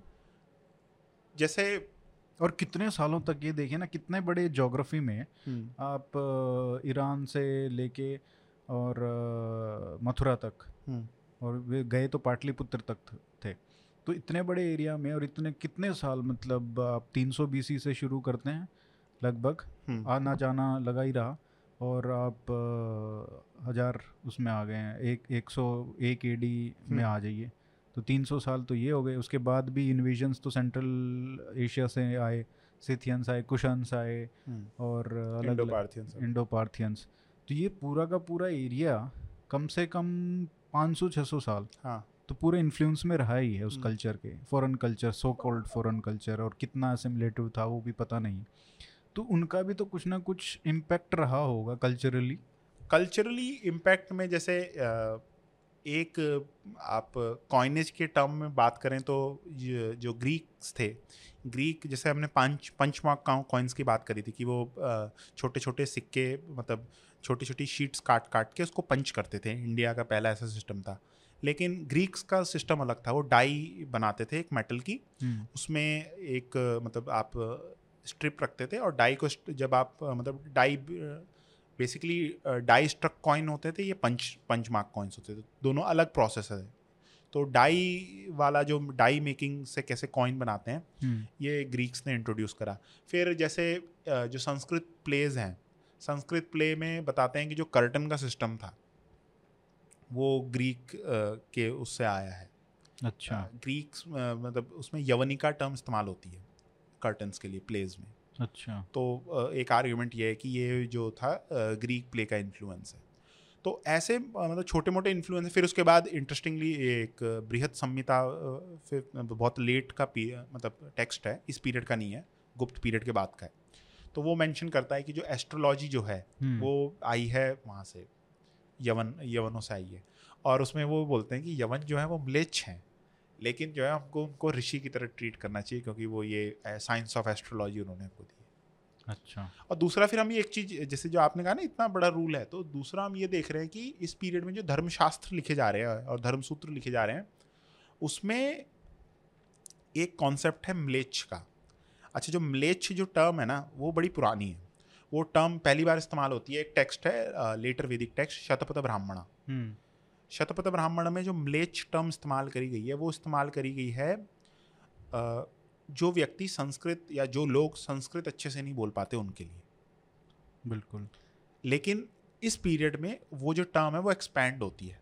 वो एक्सपैंड होके वो उनके हिसाब से जो अभी धर्मशास्त्र लिखे जा रहे हैं और धर्मसूत्र लिखे जा रहे हैं उसके हिसाब से जो भी ग्रुप्स वर्णाश्रम धर्म में नहीं आते हम्म, वो जो हैं वो म्लेच्छ हैं। जैसे अभी मीनाक्षी मैम आई थी तो मीनाक्षी मैम ने वो बता रही थी कि कैसे मेध तिथि जो है जिन्होंने कमेंट्री लिखी है मनुस्मृति में वो कैसे कहती हैं कि मतलब कि आप फॉरेन लैंड जो है वो इम्प्योर नहीं है उसको कैसे आप प्योर कर सकते हो?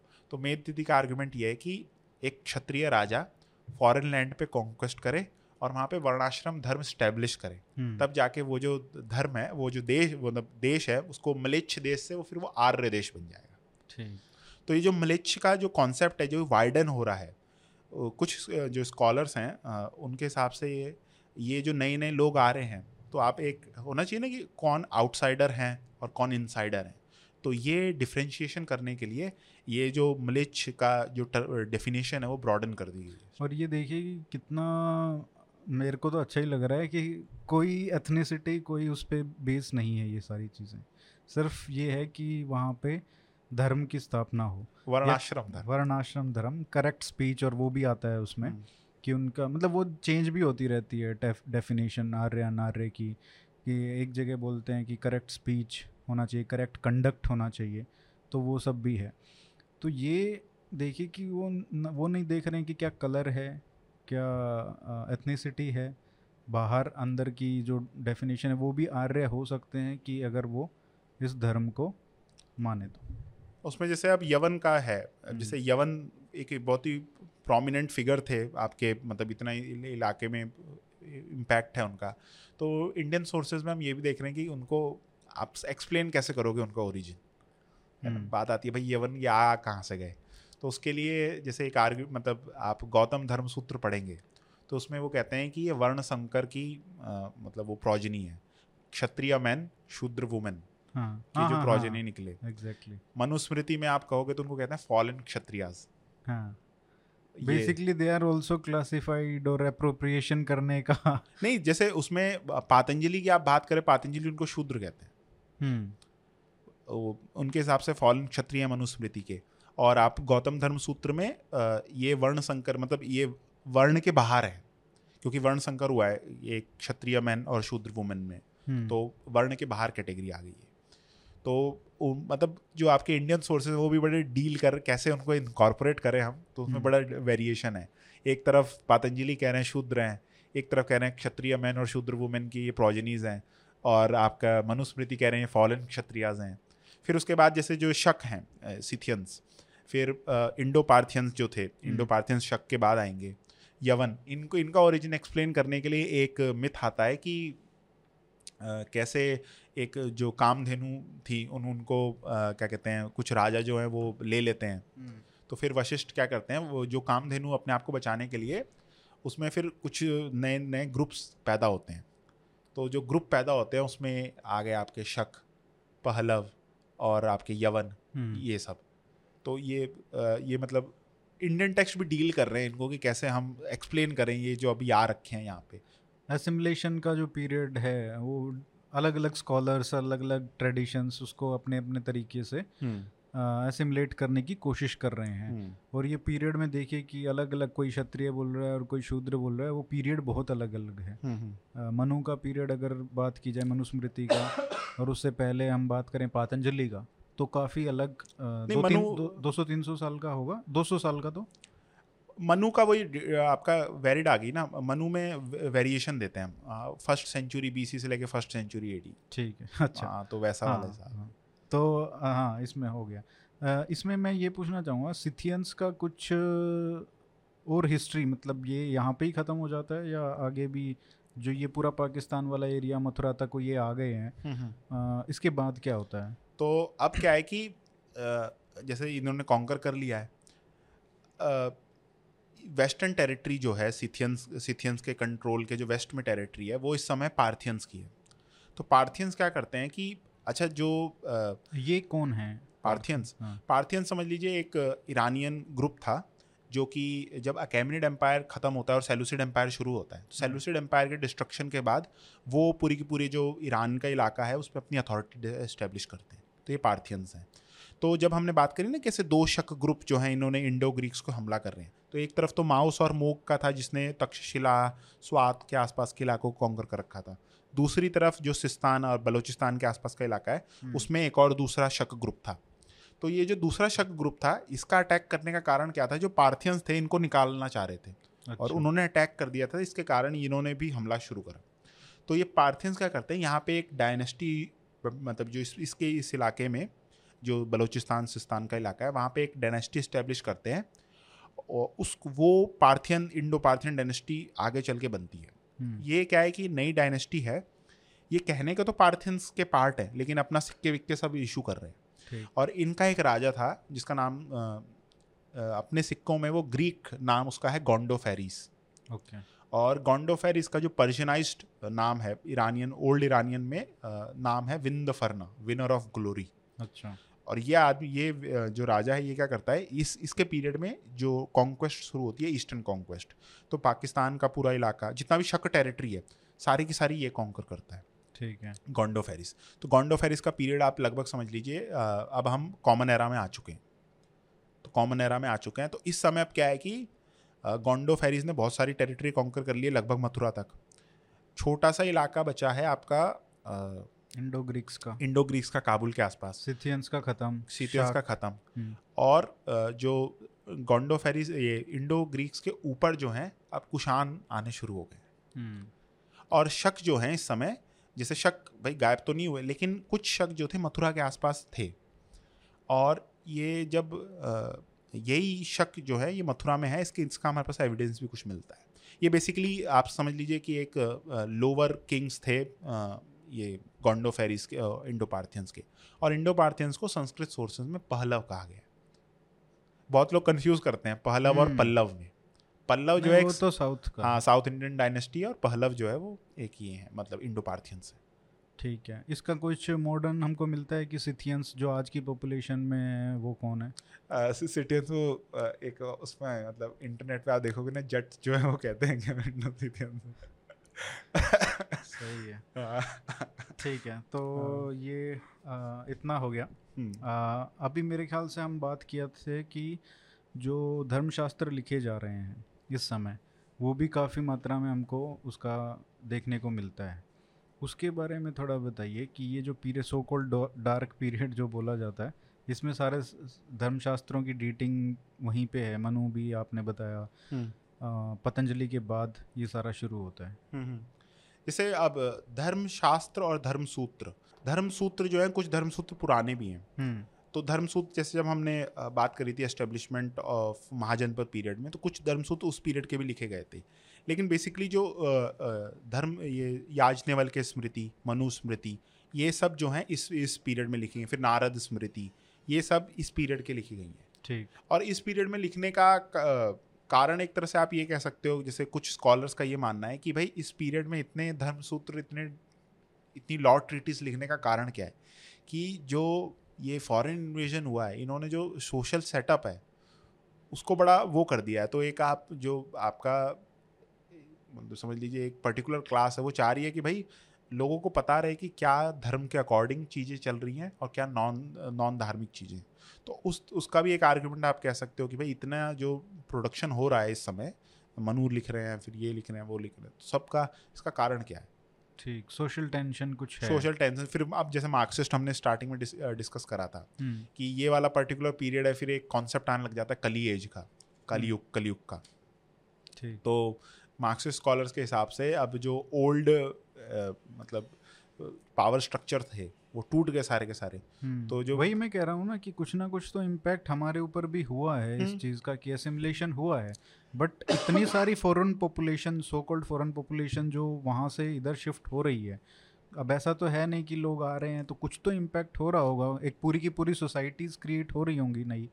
लेकिन इसमें जैसे स्कॉलर्स का ये मानना है ना कि जैसे जब हम इंडो ग्रीक्स की बात करते हैं तो इंडो ग्रीक्स को हम समझते हैं कि भाई मैसिव पॉपुलेशन ट्रांसफ़र नहीं हुआ। मासिव ज़रूरी नहीं है। मैं कहता हूँ कि मान लो दस हज़ार भी आए कोई भी नई टाउन में दस हज़ार लोग भी आ जाते हैं it's a huge thing right उस टाइम पे। नहीं जैसे इसमें भी जैसे अ, माना जाता है कि ये जो इंडो ग्रीक्स थे अ, ये पर्टिकुलरली मिलिट्री सेटलमेंट्स में रहते थे। जो इनकी इंडियन पॉपुलेशन थी वो इनसे सेपरेट थी। हम्म। उनका अलग स्ट्रक्चर था। जैसे आप बेसिकली ये तो फिर उस हिसाब से एसिमिलेशन मेरे हिसाब से मतलब आपका जो एक पॉलिटिकल एशलॉन जो अपर क्लास है, वो नॉन इंडियंस की है, अगर सेंडो ग्रीक से बाद में शक हो गए, फिर इंडो पार्थियंस आ गए। और जो मासेज हैं, वो तो इंडियन ही है।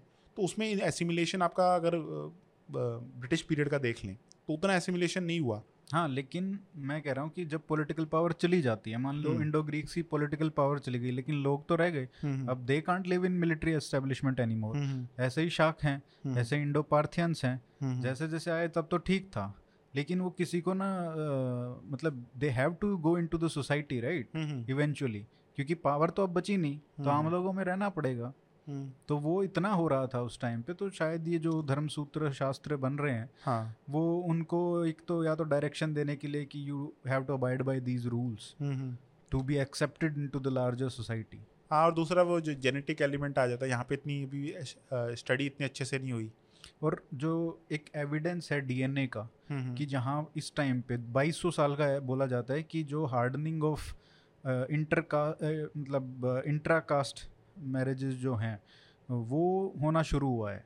जो डीएनए बताता है कि जो अपने आप में ही शादी करने का कल्चर है एंडोगेमी का वो इंडिया में तब सोलिडिफाई होना शुरू हुआ है 2200 साल पहले। तो एग्जैक्टली जब ये हो रहा है धर्म शास्त्र और सूत्र लिखे जा रहे हैं और जब ये इन्वेजन्स इतने सारे हो रहे हैं तो तब का ही वही टाइम है एग्जैक्टली हम्म, हम्म।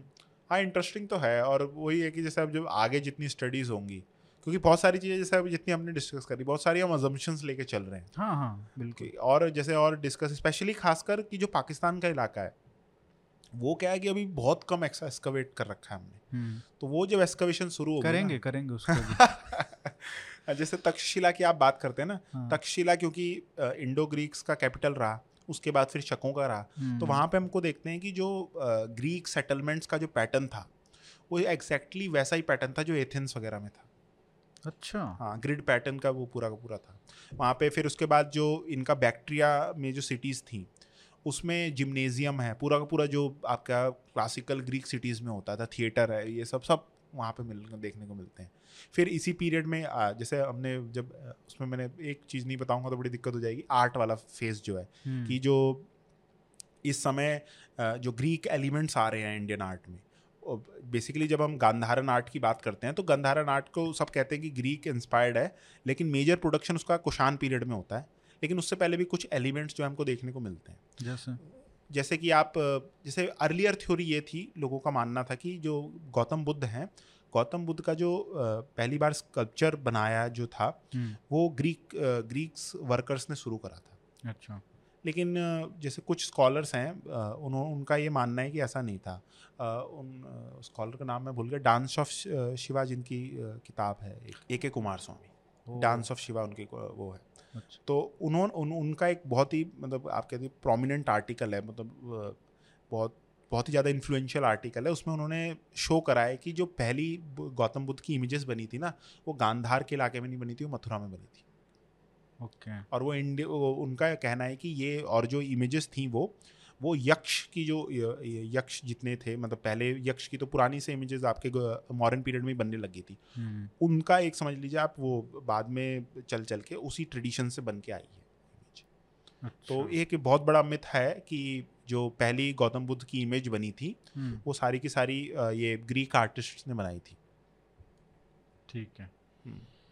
और आर्किटेक्चर का? हाँ आर्किटेक्चर का इस समय बहुत इंटरेस्टिंग ये होता है कि जैसे हमने जब मॉडर्न पीरियड की बात करी तो हम ये देखते हैं कि मॉडर्न के जितने भी हमारे पास सर्वाइविंग एलिमेंट्स हैं हम्म, सब के सब जो उसका ओरिजिन है वो मॉडर्न रॉयल अथॉरिटी है। लेकिन इस पीरियड में एकदम आप कह सकते हैं कि एकदम अपोजिट वो होता है कि कलेक्टिव पेटर्नेज एक टर्म इस्तेमाल होती है स्कॉलर्स की। जैसे मन- मीनाक्षी मैम आई थी वो मेंशन कर रही थी कि कैसे आम लोग सांची को वो कर रहे हैं। हाँ। तो एक स्कॉलर है फ्रेडरिक एम एशर करके उनका ये आर्टिकल है। हम्म, बेसिकली उन्होंने क्या करा कि डोनेटिव इंस्क्रिप्शन डोनेटिव इंस्क्रिप्शन क्या होती हैं? जैसे आप आप मंदिर में जाते हैं तो आप नहीं देखते कि लोगों ने प्लैक लगा रखा है कि हमने हज़ार रुपए दिए। तो वैसा ही चीज़ ये डोनेटिव इंस्क्रिप्शन इनको कहते हैं। तो ऐसा सांची में भी हमको देखने को मिलता है। और सांची के इंस्क्रिप्शन की उस इंस्क्रिप्ट मतलब सांची एज अ उनकी डोनेटिव इंस्क्रिप्शन की खास बात क्या है ना कि जब ब्राह्मी डिसाइफर हुई तो ये डोनेटिव इंस्क्रिप्शन का ही बहुत बड़ा रोल था। अच्छा। क्योंकि जब ये प्रिंसेप ने डिसाइफर करी ना तो दान दान दे रहे हैं आप डोनेट कर रहे हैं तो दान जो शब्द है बार बार बार बार आ रहा था। तो उन्होंने ये ये मतलब एजम्पन करा कि ये जो पर्टिकुलर शब्द है ये शायद से दान होगा संस्कृत का। तो उसी के बाद से फिर धीरे धीरे धीरे धीरे पूरी पूरी डिसाइफर हो पाई। अच्छा। हाँ। वो। वो दानम दानम करके जो मतलब उसमें प्राकृत में आएगा तो दानम करके उनको लगा फिर उन्होंने फिर करके जो द न म ये सब आ गया फिर धीरे धीरे धीरे करके और फिर डिसाइफर करना शुरू हुआ वेरी इंटरेस्टिंग तो यही डोनेटिव इंस्क्रिप्शन लगभग अ, 630 के करीब हैं प्राकृत की। तो ये फ्र- ये जो स्कॉलर थी उन्होंने पूरी की पूरी एनालाइज करी इंस्क्रिप्शन और उसमें वो इंस्क्रिप्शन में ये देखती हैं कि इतनी जो इंस्क्रिप्शंस हैं इस इंस्क्रिप्शन में 600 से ऊपर मतलब सिर्फ़ तीन जो हैं वो रॉयल्टी से कुछ लेना देना है। बाकी सब इंस्क्रिप्शन आम लोगों के लिए मतलब आम लोगों के द्वारा दी गई है। हम्म, और उसमें एक और चीज़ वो क्या पाती हैं कि 200 के करीब इंस्क्रिप्शन जो है ना भिक्खू और भिक्खुनियों की है। अच्छा। तो उसमें एक इंटरेस्टिंग डिटेल क्या आती है कि जैसे हम जब कैसे आप देखिए टेक जो टेक्स्ट में जो पढ़ते हैं और जो ये डिटेलें कैसे वेरी करती हैं। टेक्स्ट में हमको ये बताया गया है कि भिक्षु और भिक्षुणी जो हैं उनके पास प्रॉपर्टी कुछ नहीं रहती थी उनके पास वेल्थ कुछ नहीं रहती थी। यहाँ पे वो दान दे रही हैं। हाँ हो सकता है कि इतने डेडिकेटेड हों नहीं भिक्षु और भिक्षुणी का आप संघ में आ रहे हो तो आपके पर्सनल प्रॉपर्टी आपके पर्सनल वेल्थ नहीं होगी। ये टेक्सचुअल सोर्सेज में लिखा गया है। हम्म, लेकिन यहाँ हम देख रहे हैं उनके पास इतनी वेल्थ है कि वो दान दे रहे हैं।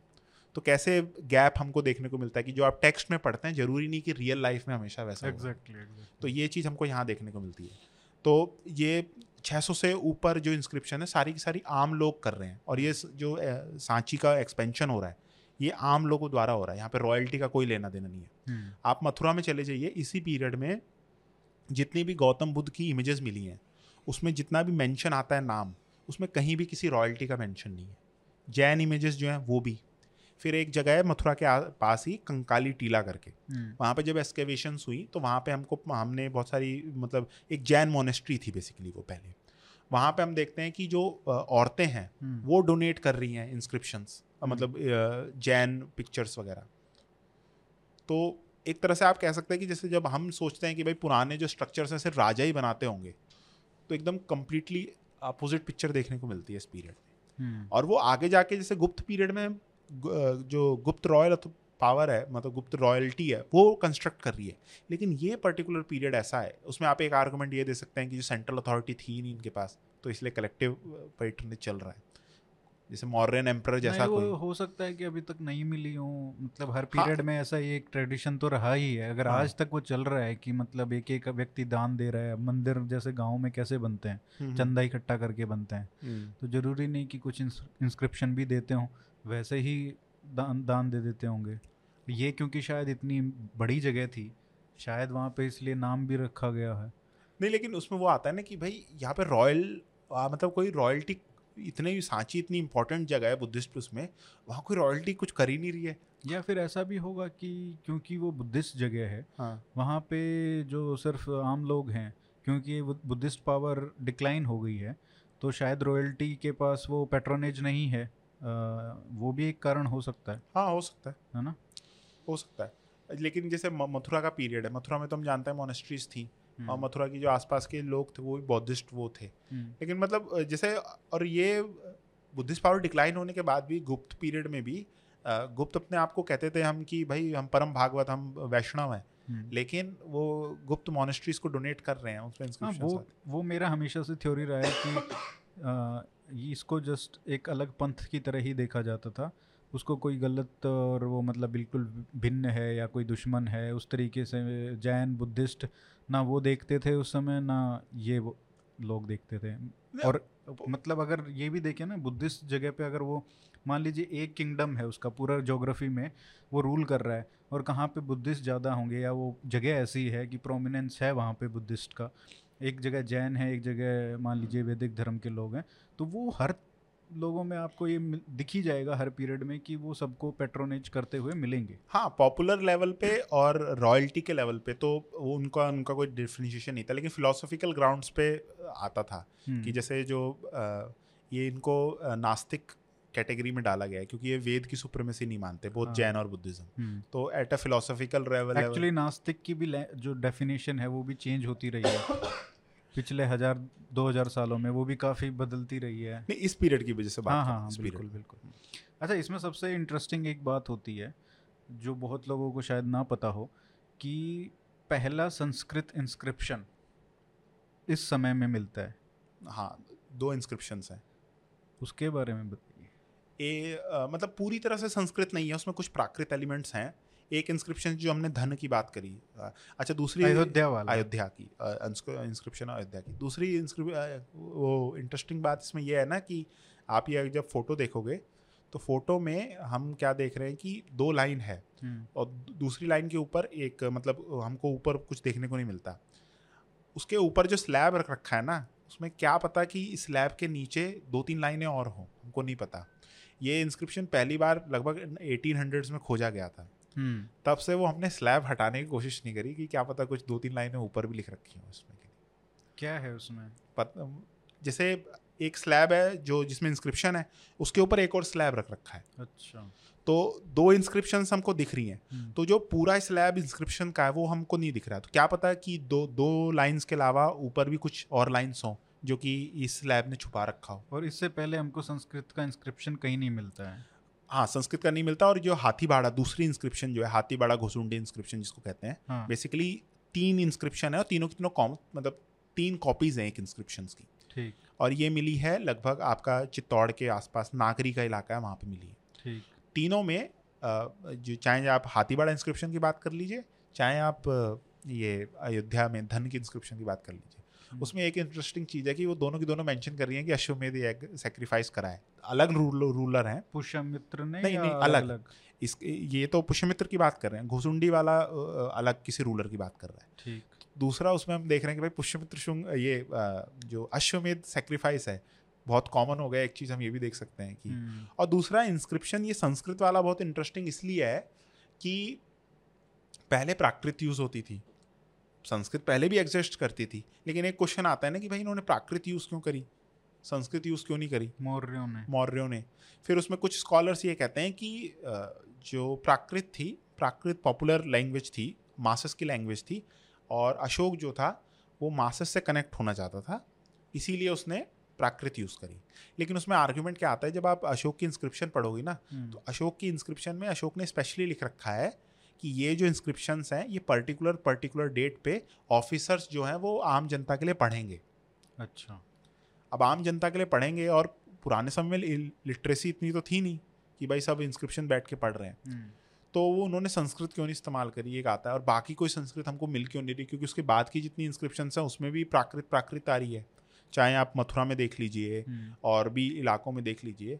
और स्पेशली जो आप कह सकते हैं कि अशोक की इंस्क्रिप्शन आप कह सकते हो कि भाई पॉपुलर लोगों के लिए थी लेकिन कुछ इंस्क्रिप्शन हमको देखने को मिलता है जो स्टेट लेवल की थी। उसमें भी प्राकृत आ रही है। तो एक अजम्पशंस ये बन सकती है कि क्या कोई संस्कृत को लेके कुछ ऐसा टबू था कि उसको लिखा ना जाए। हम्म, क्योंकि महाभारत जब आप पढ़ेंगे ना तो महाभारत में एक जगह स्पेसिफिक आता है कि वेद जो हैं वेदों को आपको लिखना नहीं है। जो वेद को लिखेगा वो क्या कहते हैं सीधे नरक जाएगा। तो लिखने को लेके स्पेशली वेद को बढ़िया मतलब वैसे नज़रों से देखा जाता था। क्या पता वो जो टबू वाला एस्पेक्ट था वो संस्कृत एज अ लैंग्वेज तक उसमें वो करता हुआ हो। मतलब ये मेरा आप कह सकते हो कि एक अजम्पशन वो मैं इसका कोई बेसिस नहीं है लेकिन एक स्पेकुलेशन है। और ये सब लोग भी तो लिख ही रहे थे। पाणिनि ने लिखा पतंजलि ने लिखा। ये कंपोज कर रहे हैं। हाँ। जैसे एक आर्गुमेंट ये आता है कि आप पर्सनल कंपोज कर सकते हो लेकिन प्राइवेट मतलब उसमें संस्कृत नहीं होना चाहिए। हम्म, एक मतलब बेसिक आर्गुमेंट ये है लोगों का। Not for the masses maybe not for the mass अब ये लेकिन एक वो है ब्रॉड है स्पेकुलेशन हाँ है इसमें। काफ़ी स्पेकुलेशन ये बहुत स्पेकुलेटिव वो है तो मेरा मतलब कहने का और दूसरा क्या है कि अब ये वाला भी इसमें प्राकृत एलिमेंट इतने क्यों है? जब आपको संस्कृत लिखनी है तो प्योर संस्कृत लिखो। भाई आपका ये धन जो है धन एक राजा है राजा पे हम एक्सपेक्ट करते हैं कि उनको संस्कृत बेसिक संस्कृत तो आती होगी ना। तो वो भी क्यों इतना प्राकृत एलिमेंट इसमें यूज़ कर रहे हैं? मेरे को लगता नहीं कि इसमें कुछ अं- अंतर है। अ, मतलब प्राकृत और ऐसा कुछ नहीं रहा होगा लिखने में। पॉपुलर अगर जब आप यूसेज कर रहे हैं तो प्राकृत आपको यूज़ करनी ही पड़ती होगी। क्योंकि एक दूसरे से दोनों भाषाएँ लेती रही हैं प्राकृत और संस्कृत। तो एक्सचेंज ऑफ़ वर्ड्स तो होता ही रहता है। नहीं मतलब फैमिली तो दोनों सेम ही है। हम्म, मेरा ये कहने का मतलब है कि जैसे जब हम टेक्स्ट पढ़ते हैं वहाँ पे बड़ा इसी पीरियड का टेक्स्ट बड़ा अच्छे से संस्कृत हाँ में लिखने में क्योंकि वो हाँ। अलग है ना वो जो लिटरेचर और वो सब है। हाँ लिटरेचर में आप संस्कृत पढ़ हमको देखने को मिल रहा है। और यहाँ तक कि अभी की बात नहीं कर रहा मैं आप जब हुण- ये हंस का पीरियड आता है फिफ्थ सिक्स सेंचुरी एडी का उसमें भी हमको एक इंस्क्रिप्शन मिलती है उसमें संस्कृत इतनी बुरी लिख रखी है उन्होंने हाँ। यहाँ पे पंजाब के इलाके में पाकिस्तान के पंजाब के इलाके में। हाँ। तो उसमें भी वो आता है ना कि आपका भाई, उस समय तो भाई आपके उसमें कंटेम्प्रेरी गुप्ता रूलर्स जो है वो एकदम मीट संस्कृत के इंस्क्रिप्शन लिख रहे हैं, इतनी सुंदर सुंदर इंस्क्रिप्शंस वहाँ क्या ऐसी पड़ी कि उनको इतनी बेकार संस्कृत लिखने का वो मिल रहा? जिसको लोकल कॉन्ट्रैक्ट दिया होगा उसने गड़बड़ हो कर दी है। होगी। ये हो सकता है। और वो थे भी बाहर के तो हाँ ये भी हो सकता है। भी बाहर के थे तो हाँ ये हो सकता है। उनका रहा होगा कि अरे चलने दो जो चल रहा जो है। चल रहा है चल रहा है। संस्कृत है चलता है। बीच में वो कॉन्ट्रैक्टर रुपए खा गया होगा। हो है हो सकता है। और इसमें हमने लगभग कवर कर लिया लेकिन एक जो ईस्टर्न डायनेस्टी और जो कलिंग का पीरियड बचता है हम्म, हम्म। उसके बारे में थोड़ा सा बात कर लेते हैं खारवेल के बारे में। अब खारवेल के बारे में जैसे इंटरेस्टिंग वो है कि वो कब ये एक इंस्क्रिप्शन के बारे में पता एक इंस्क्रिप्शन के बारे में हम सारा का सारा कुशन से पहले हाँ कर रहे हैं। बात कर रहे हैं। अब खारवेल के बारे में इंटरेस्टिंग एस्पेक्ट ये है कि एक इंस्क्रिप्शन है हाथी गुम्फा इंस्क्रिप्शन भुवनेश्वर के पास ही है। ये इंस्क्रिप्शन अगर नहीं होती तो हम जानते भी नहीं खारवेल एग्जिस्ट करता था। टेक्सुअल सोर्सेज में सिर्फ़ एक ही है ये सिर्फ़ एक इंस्क्रिप्शन है सत्रह लाइन की इंस्क्रिप्शन है ये। फिर तो काफ़ी है। सत्रह लाइन की इंस्क्रिप्शन में आ, हमको ये बताया गया कि खारवेल जो है वो डिसेंडेंट है महामेघ वाहन का चीदी डायनेस्टी को बिलोंग करता है। अब ये बेसिक इतनी डिटेल है। अब हिस्टोरियंस ने क्या करा है कि इस पर थ्योरी बना रखी है कि महावेग वाहन जो थे उन्होंने पहली बार जो मौर्यन रूल था यहाँ पे कलिंग में उसको डिस्ट्रॉय करा था और चेदी डायनेस्टी को एस्टेब्लिश करा था। मतलब वो ख्याली पुलाव। हाँ बेसिस नहीं है हो सकता उसके दादा ने किया हो। हो। हाँ कर हो हो कुछ भी नहीं पता। लेकिन इस पर ये है। फिर हम्म, अब हम ये खारवेल भी भाई अपने पिताजी का नाम नहीं लिखते। हमने को डेट भी नहीं लिख रखी। अब डेट दूसरी किस्मत बेकार ये है हमारी कि जहाँ वो डेट मेंशन करते हैं वो इलाका वो जो पर्टिकुलर एरिया है वो बहुत ही ज़्यादा डैमेज्ड है। अच्छा। तो उसके दो वर्जन बन सकते हैं। वो नंद एम्पायर को डिस्कस कर रहे हैं तो नंद एम्पायर के 200 साल बाद और नंद एम्पायर के बीस साल बाद ऐसे दो वर्जन्स हैं। तो ये नहीं कर फिर उसमें इंटरेस्टिंगली कुछ हिस्टोरियंस के माने जो डैमेज्ड पार्ट है ना उसमें मेंशन आता है दिमित करके। अच्छा। दिमित वो कहते हैं दिमित और डिमिट्रियस ये दोनों सेम है। फिर उसमें आगे वो मतलब खारवेल मेंशन करते हैं कि मेरे डर के कारण जो यवन का ये एक यवन राजा था वो वापस मथुरा चला गया। हम्म। और दिमित का मेंशन है कुछ रीडिंग्स के हिसाब से। तो कुछ स्कॉलर्स का ये मानना है कि ये दिमित और ये जो बोल रहा है कि डर के मारे यवन राजा चला गया वापस हम्म। तो ये बेसिकली जो पाटलिपुत्र पे आए थे यवन ये खारवेल के डर के मारे ये वापस चले गए और वो डिमिट्रियस था जिसने कॉन्कर करा। अब इसमें दिक्कत ये आ जाती है ना जब हम ये वाली थ्योरी मानेंगे तो खारवेल आगे चल के हमको ये बताते हैं कि मैंने मगध के इलाके पे हमला करा और मगध के लिए वो इंटरेस्टिंगली टर्म इस्तेमाल करते हैं भारतवर्ष। तो। गैंजेटिक प्लेन्स का इलाका था उस वो इस समय हम कह सकते हैं कि वो भारतवर्ष का इलाका था। भारतवर्ष पहली बार इंस्क्रिप्शन में इस्तेमाल होती है। वो बोलते हैं कि ये मगध का जो राजा था मगध हम्म। और अंक का जिसका नाम है बहसतमिता। हम्म। बहसतमिता को मैंने हराया और उसने मेरे पैर पकड़े। अब हम जब बोल रहे हैं कि भाई पाटलिपुत्र पे जो ग्रीक्स आए थे, वो खारवेल के डर के मारे वापस गए तो खारवेल का ये पाटलिपुत्र पे जब अटैक हुआ था वो पुष्यमित्र शुंग का पीरियड था। और बहसतमिता जब ये मगध का राजा है खारवेल के हिसाब से, ये बहसतमिता बेसिकली पुष्यमित्र शुंग हुआ। तो मतलब खारवेल ने पुष्यमित्र शुंग को हराया। तो ये वाली थ्योरी होगी तो कुछ मतलब बाकी स्टूडेंट्स का कहना है ये दिमिता जब पढ़ रहे हैं ना हम तो वो वहाँ पे सिर्फ़ म लिखा हुआ आ रहा है। बाकी जो है कि आपकी मतलब आपके हिसाब से आप प्रूव करने के लिए वो पढ़ रहे हो दिमिता। वो हम्म। क्लियरली वहाँ पे नहीं लिख रखा दिमिता। तो हम कह नहीं सकते कि ये दिमित जो है और बृहद बहसतमिता को भी आप नहीं कह सकते कि ये पुष्यमित्र शुंग का है। ठीक। तो बेसिकली और खारवेल को हमको बताया गया कि वो जो है सतकर्णी से लड़ता है।